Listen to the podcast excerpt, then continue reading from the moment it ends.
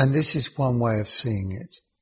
That everything is simultaneous. There is no past, there is no present, there's no future. We could call it different dimensions, but let's let all of that go and say everything is happening simultaneously. Everything is now. But of course, the mind can't comprehend that because it only works in comparison.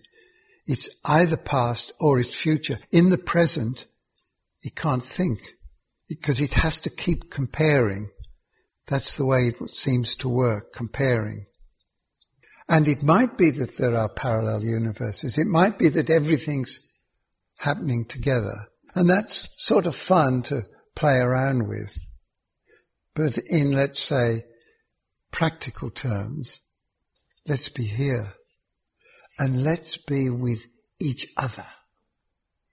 Not automatically saying anything or do. Let's say each word. Let's hear us, hear ourselves saying this word. And as it comes out, is that correct? Oh no, it's a little bit this or it's a little bit that. We're about to say goodbye. Is there a thank you there? Is there a, I forgot to say just how grateful I am. I love you.